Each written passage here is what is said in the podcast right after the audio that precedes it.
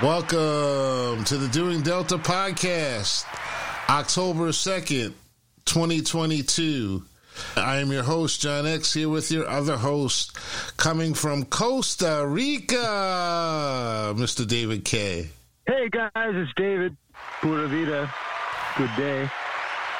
Pura vida. How's the weather down there, bro? Did you guys get affected by the hurricane whatsoever? Not so much by the hurricane, really. Um, we did have some good rain last night, but I don't know if that has anything to do with the hurricane. Probably not. It is very hot here, so we would call this sweltering weather. It is hot and humid right now. Oh, nice. Well, I love that type of weather. So to me, you're in paradise, bro. You know, you've got a lot of things that a lot of people yeah, are looking for. for me. Yeah, well, everybody. Sure, we had a, we have a lot of tourists here. People from a lot of places come here to get away. Coffee, nice place to be. You got coffee, the best coffee in the world. Some of the best we coffee. We got chocolate. Chocolate. Ah. We got sloths and monkeys and all kinds of interesting living things. It is a regular nature ride there. Do you have any wolves? You have any wolves? No. No. No, there aren't. There aren't wolves here. That's an interesting question. I, I, am not exactly sure what the reasons are, but no wolves. But we do have uh, mountain lions and ocelots and, and uh, black panther. I would love that one. And you got some nice natural elements there. Yes, natural elements. So, bro, doing Delta. Pura Vida means pure life. It's a slogan for Costa Rica. So, so yeah, all about the life, the living, living things. It's good that we you have that natural balance with that show because here we are up here in the states and we're involved in all these different tussles and fights that are going on, whereas you have nice sweltering heat going on down there. We've got hurricanes that we've been dealing with and people swimming out of their homes and feel bad for those people. So a big shout out to you guys down in Florida that are going through those situations. Hope that you that everything works out eventually, especially you potheads. I know it's tough when you can't find your bowls. We all have problems when we can't find our bowls. But um hey, it is what it is. So bro, doing Delta. Let's talk. Let's talk. I got me to tell me what's that? Uh, what you go ahead? What were you gonna say? Well, I was going to say that I just uh, read an, a very interesting article about the production of hemp in the United States that shows that what was planted in 2020 was a very large amount, and in 2021 that amount was cut in half, and then in 2022 that amount was cut down quite a bit more, which means that the supply of hemp for production of CBD, for production of all of the products that follow from that, um, is going to see the prices increase quite a bit mm. in the coming whatever time frame. Not so quick, but it's guaranteed because there's a huge built up amount of biomass um, that's made it very cheap and made all the different things that are made from it, the Delta 8 and all these hemp derived compounds are right now artificially inexpensive because of the oversupply of hemp.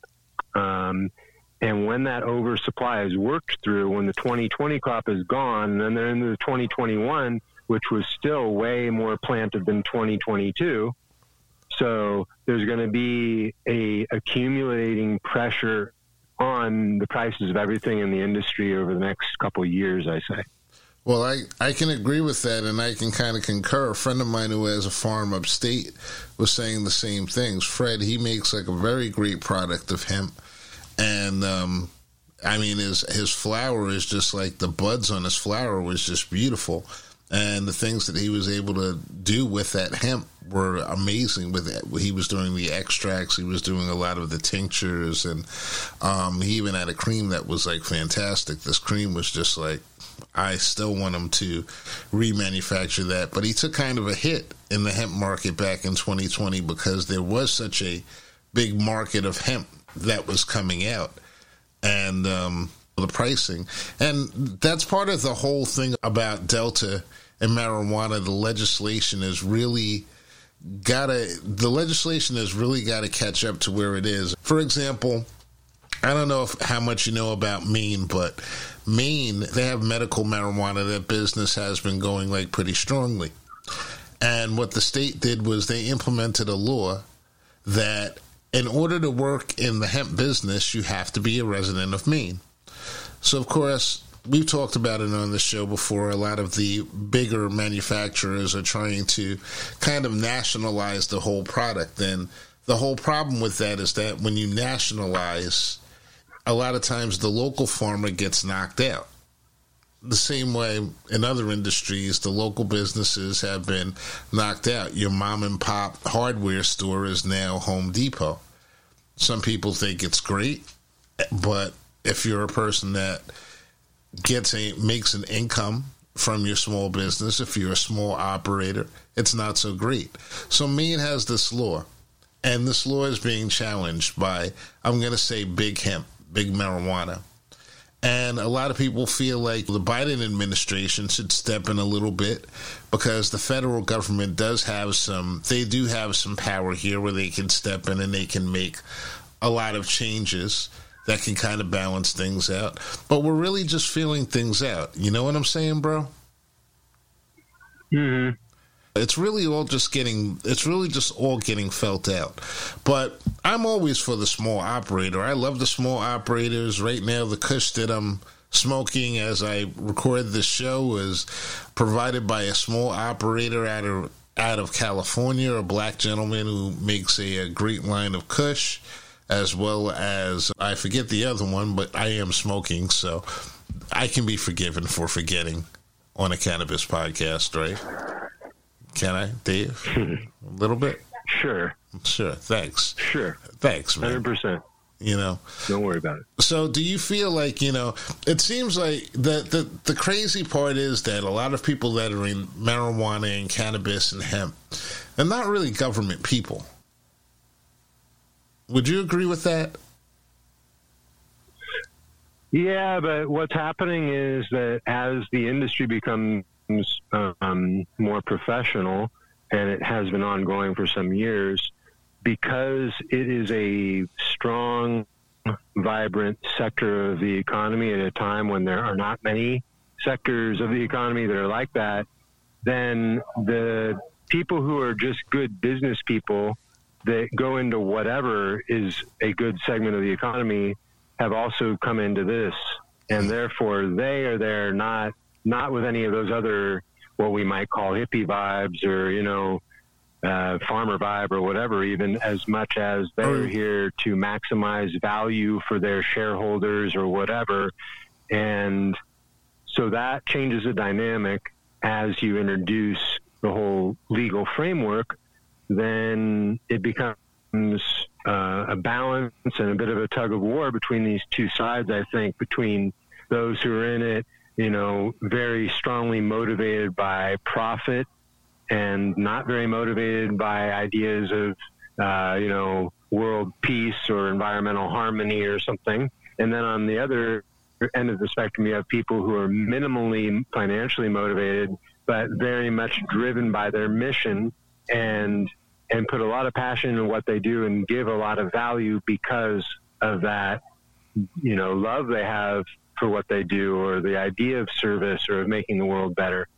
Um, but as an industry becomes professionalized, you could say, or matures and um, becomes more uh, organized, then there's always going to be that struggle to maintain that kind of uh, idealism and vibrant energy as opposed to becoming more uh, what you could call stolid, you know, stagnant, trapped in by a lot of policies and um, economic fascism motive.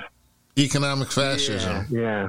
In effect, that's really so what we. It's always a. It's always an issue, and here in Costa Rica, I'm experiencing it very directly because when I started my involvement in the CBD business here a year and a half or so ago, really, it was before the law had been approved here for medical marijuana and and hemp farming and everything related. Um, and I was involved in helping to do work on, you know, the process of getting that law passed here.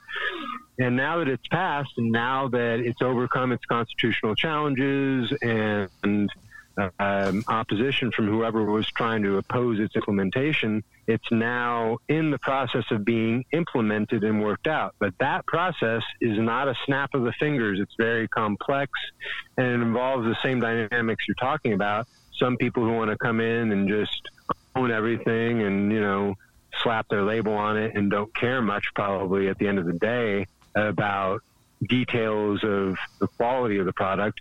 And then others who are some of whom are small producers who are just going to be put out of business by this because they're not willing to play by those rules or not able to for one reason or another, or they now just have a lot more competition.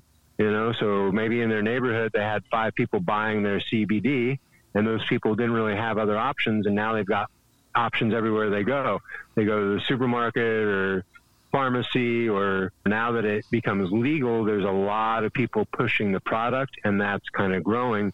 So it doesn't make an impact on the small producers who used to sell um, to local clients. And it's made an impact on me in my ability to sell tincture, for example, in the stores where they carry my CBD tinctures.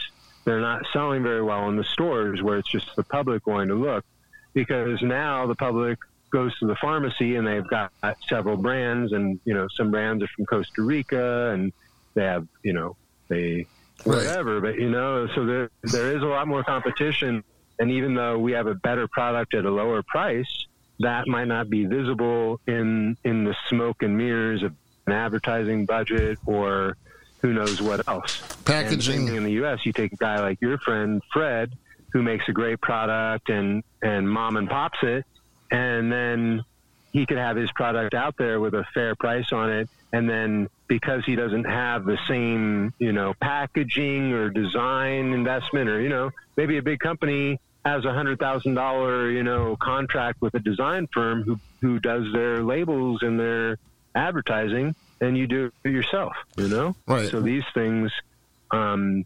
advantage the big players and disadvantage the smaller players. The bells and whistles that's what attracted me to the cannabis yeah. is because a lot of the and even like and bringing up you know my guy upstate again um he great product.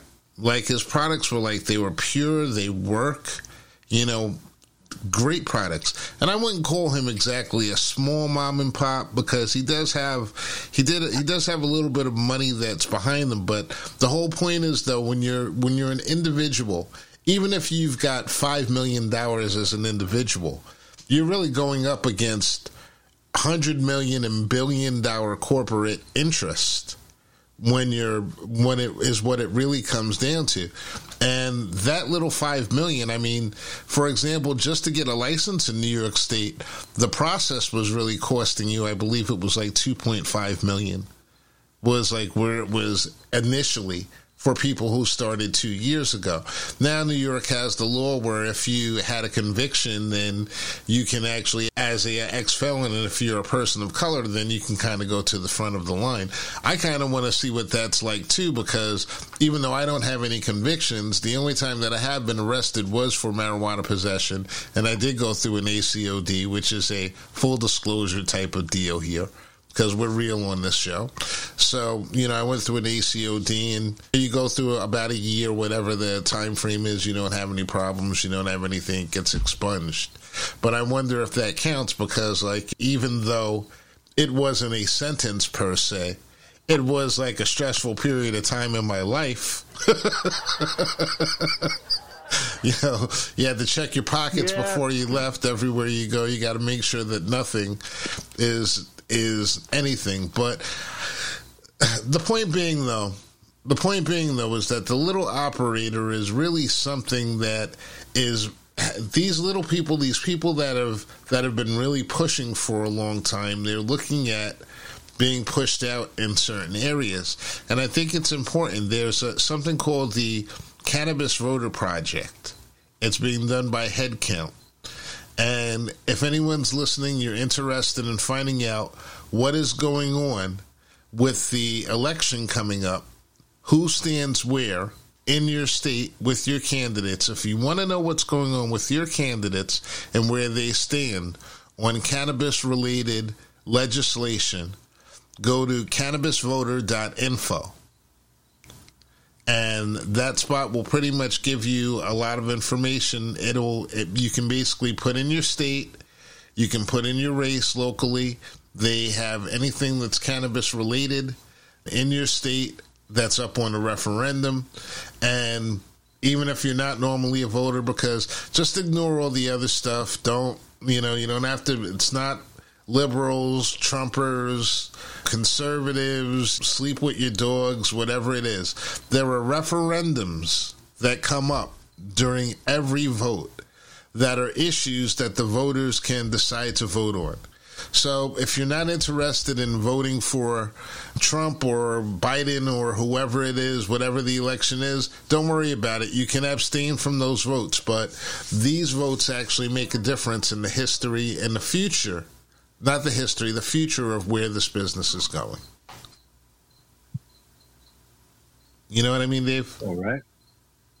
Sure, sure, sure. That's right. Yeah, ballot initiatives. Like when I was in California, I worked on an initiative to uh, provide uh, farm animals with more space to move around. Chickens, pigs, and calves. We um, created a campaign to create a law that guarantees.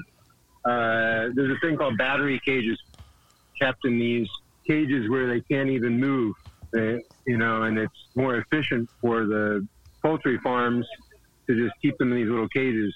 Anyway, without going into all the details, we got it put on the ballot, and then we uh, ended up getting that um, passed, and that became law in California, and it affected the lives of millions of chickens and calves and and pigs for the better. Even though the industry said that it would be a disaster. You honey and eggs are going to be more expensive than everything. It had minimal or no impact on on the cost of things, and that became law. You know, 15 years nice. ago or something. So yeah, nice. There you I'm go. A favor, I'm a favor of stuff like that. Yeah.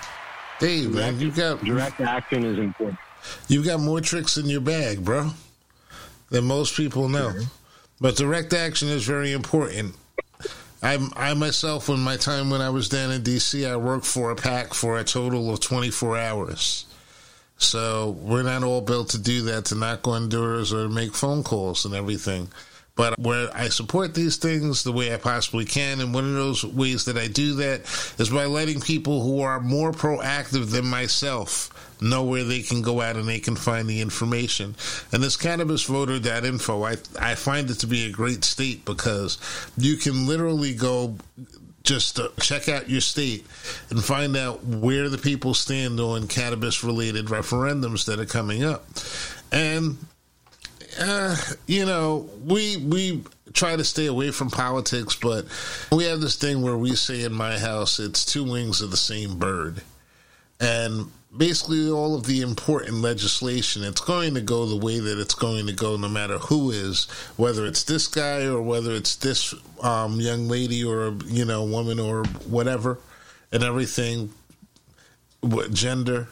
Um, it's all going to go the same way. But the things that are important to you, you need to vote your issues. So if cannabis is an issue for you, check it out.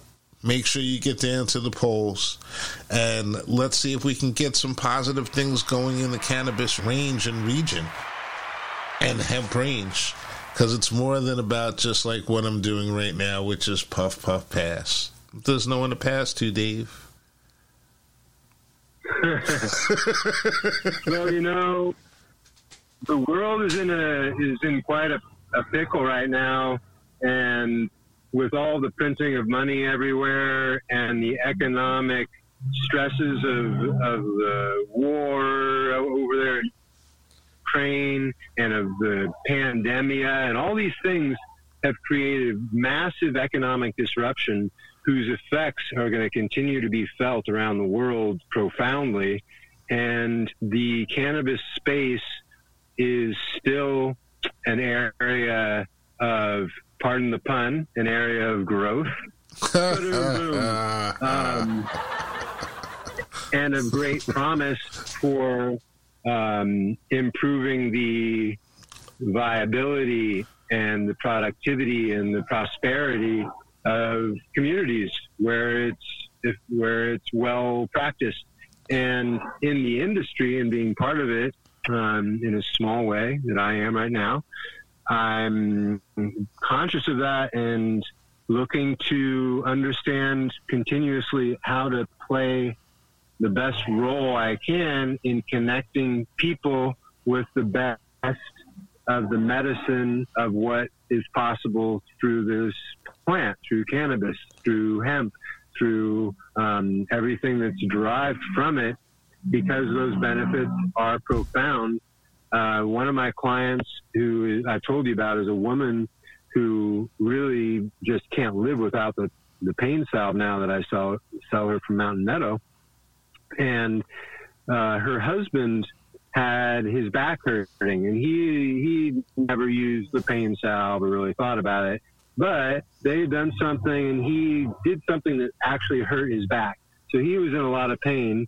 And then the wife said to him, "Hey, let me put some of this on you." And so he let her do it. And then after 20 or 30 minutes, she asked him how he was doing, and he said, "Well, I don't understand it, but somehow the pain is gone. So you know, it's, well, uh, it's a remarkably great product, and then the benefits of the plant overall, especially when we say responsibly used, because mm-hmm. of course some people are in judgment of marijuana use and they think of people using marijuana as being unmotivated and stoners and distracted or losers or whatever. But that's one character in the book. There, there are plenty of people who smoke marijuana who are highly effective, organized, you know, and and achieve a lot. Well, it's the um, same thing. So it's the same thing or worse with people who do alcohol. And you've got alcoholics out there that are absolutely yeah, useless from the time people, they wake up in the morning. And, you know, it's the same thing with marijuana. Anytime you have any type of drug, you're going to have abuse. But there's a reason why the legalization movement has gained, if it hasn't gained any type of um, friends or allies, or as many friends of allies on the legal point of view, as far as academically is concerned, there's there are very strong arguments that are being made for the legalization of all drugs, psychotropics, even things such as heroin. Um, and now, heroin's a terrible drug, but oxycodone is essentially heroin in a pill form. So, if you're going to talk about doing heroin or making that legal, you need to really go backwards and kind of talk about these oxycodone pills that millions, hundreds of millions of people take on a daily basis and are addicted to on a daily basis. The argument for a free market and for legalization of all of these different things come down to economics and safety the same arguments.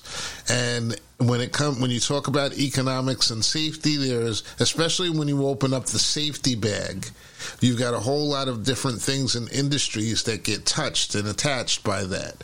You have the prison industry, which relies on people to actually commit these quote unquote crimes in their neighborhoods. They make it dangerous for them to actually do these things, so they have to carry firearms. They make it um, illegal so that way they can't basically cash out on it or really take advantage of their gains except unless you have a different type of savvy you've got to have all types of savvy to become a successful drug dealer in the United States of America. You've got to be able to make the money. You've got to be able to launder the money, spend the money, all types of things. So you're creating all these different things that pockets that come into existence that wouldn't normally be in existence if it were all legalized. Do you understand what I'm saying?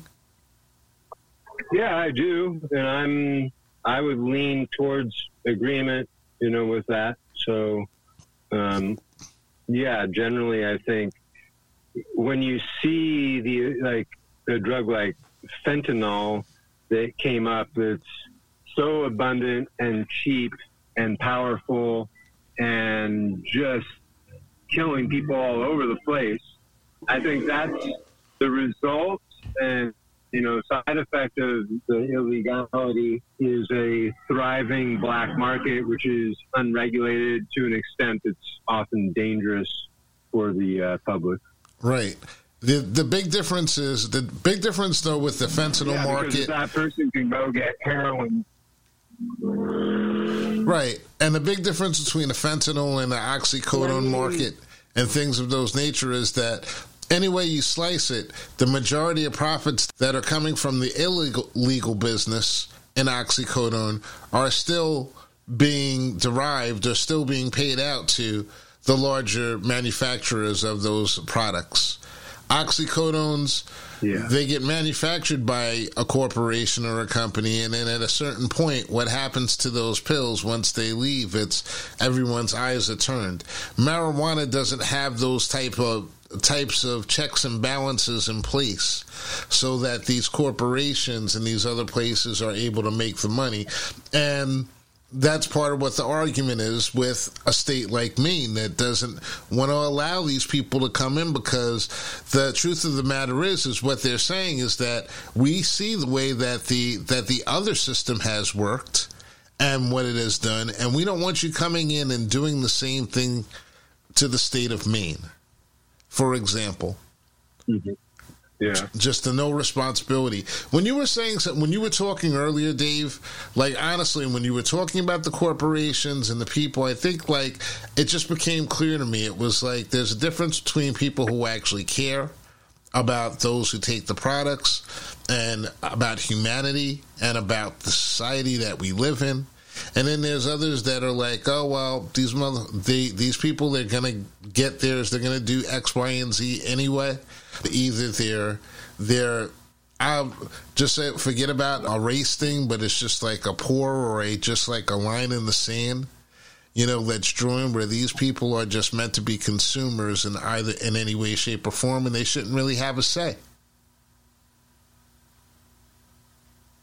because they are just hmm. consumers and whatever we decide to put out there. Anything that's good for you, it, eventually gets broken up. So we're I'm definitely here for the smaller guys and for the bigger guys that are doing things the right way. There's nothing wrong with competition as long as you're providing a great product. If you're providing a great product, it should be available to people everywhere. There's no doubt about that. But what I'm against is like corporations coming in and buying up a store, for example, and then and closing that store down just so it can't be in competition with their store in the same area that's going to offer substandard service. We need to keep the standards. We need to watch the marijuana and the hemp standards in this business and work towards keeping them high. Sorry, no pun intended. Boom, boom. Yeah. Did I go off there for a minute, yeah, or you know? I, don't know. You're cool.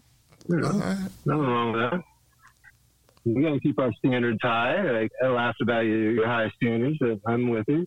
So, um, yeah, man. You know, it's a as much as we have these challenges and pressures with the corporate influences and and the pressures on the small producers and how farmers are getting screwed as usual. These things are all true, but it's also true that it's such a, a powerful medicine for the people. And there are so many people who Yeah, there, there's many, many people, a large part of the population still doesn't have any idea how much benefit can be derived from the cannabis related family of products and um, derivatives for pain, for stress, for sleep, for so many things that I think the mission that we originally conceived here with doing Delta and the mission that most people involved in this industry are on one way or another is to connect people with the useful options that they have and the information to provide that context of how they could use products that are derived from cannabis instead of products derived from something not natural in a laboratory where it's pharmaceutically based, and that the side effects um, are much, much softer, less disruptive, and less dangerous than they are with anything related to pharmaceuticals. And I think that's the fundamental opportunity before us is to do the world a lot of good by connecting people with this solution and, and moving them away from following other solutions which are more detrimental, um, deleterious, and, and uh, consumptive. Definitely. And on that note, we're going to end this episode of Doing Delta. Dave, we're supposed to be. Thanks. you. No, thanks for thanks for showing up, bro. And um, we're trying to make it. We're trying to make it weekly. Time is a little bit time constraints. Just bear with us for a little while. Stick with us until at least the new year. You're gonna like the changes that we're going to make coming up in the new year, and um, you know, doing Delta. Dave, you got anything to say? Pura vida. Well, I'm also going to say that we uh, we're going to work very diligently to achieve a Doing Delta storefront being up so that our uh, listeners can become clients as well in the near future. It, and take advantage of some of the better quality products that are out there. Take advantage. You know, Dave and I are both are both manufacturers and sellers of different products on different levels, either here and there. And um, the thing is, the one thing that brought us together is the is our desire to provide quality and that's what we want doing Delta to be is a quality place right now. We're just going to try to keep everyone focused on the important things, and the important thing right now are the votes and the legislation that's coming up. And if you guys don't vote, you know, as I said before, don't worry about uh, being Democrat or a Republican or whatever. You can be an independent and you can go in there. And if you're not interested in participating, you could just uh, click abstain from all of those votes for all of those people. But these legislations that are coming up, check your local area. As I said before, the canna- cannabis voter info, cannabisvoter.info is the place where you can go and you can find out what's going on in your local area, what's what referendums are up, and more importantly, which ones are your politicians that are running and up for office where they actually stand on cannabis related legislation. So, on that note, October 2nd, doing Delta Podcast, David K. Pura vida. Vida. Yeah, everybody. John X. See you guys next week, hopefully. Later.